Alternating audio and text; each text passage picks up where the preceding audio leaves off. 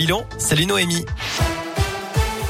Salut Cyril, salut à tous. On regarde tout de suite vos conditions de circulation dans la région. Je vois que pour l'instant, il n'y a pas de grosses perturbations à vous signaler. C'est assez fluide hein, sur les routes de la région pour le moment, mais restez toujours prudents. À la une, des sourires. Depuis ce matin, les Français ont tombé le masque en entreprise, dans les établissements scolaires, les cinés, les restaurants ou les théâtres. Le masque n'est plus obligatoire, sauf dans les établissements de santé, les EHPAD ou encore les transports en commun.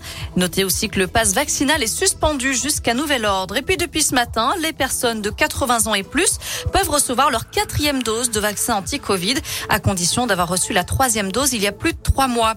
D'ailleurs, Olivier Véran recommande aux personnes à risque de garder le masque par précaution. Et puis le président du conseil scientifique, Jean-François Delfrécy, a rappelé aujourd'hui que l'épidémie de Covid n'est pas terminée.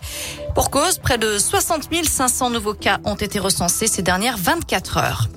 Le gouvernement, lui, présentera son plan de résilience ce mercredi, des mesures visant à aider les entreprises et les particuliers face à l'augmentation des prix des carburants, de l'énergie et des produits alimentaires.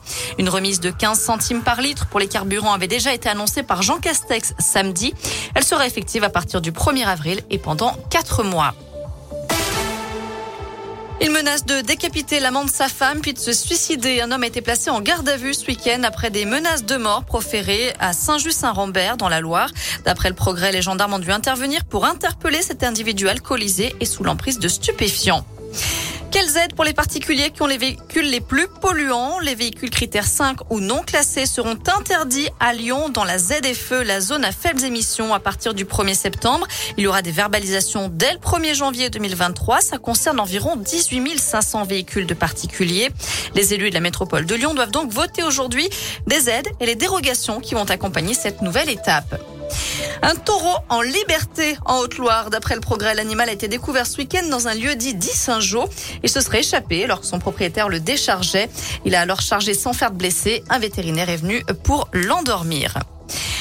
Sauf que la bête, évidemment, était trop grosse. Elle a donc dû être abattue par précaution alors qu'elle s'approchait d'un lotissement. Dans le reste de l'actu en France, ce drame dans le Pas-de-Calais, deux enfants de 5 et 7 ans ont été retrouvés morts ce matin dans une voiture en feu.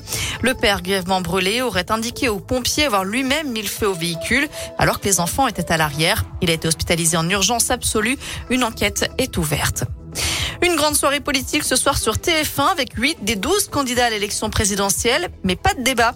Euh, seront sur le plateau Emmanuel Macron, Anne Hidalgo, Yannick Jadot, Marine Le Pen, Jean-Luc Mélenchon, Valérie Pécresse, Fabien Roussel et Éric Zemmour. Émission à suivre en direct à partir de 20h20.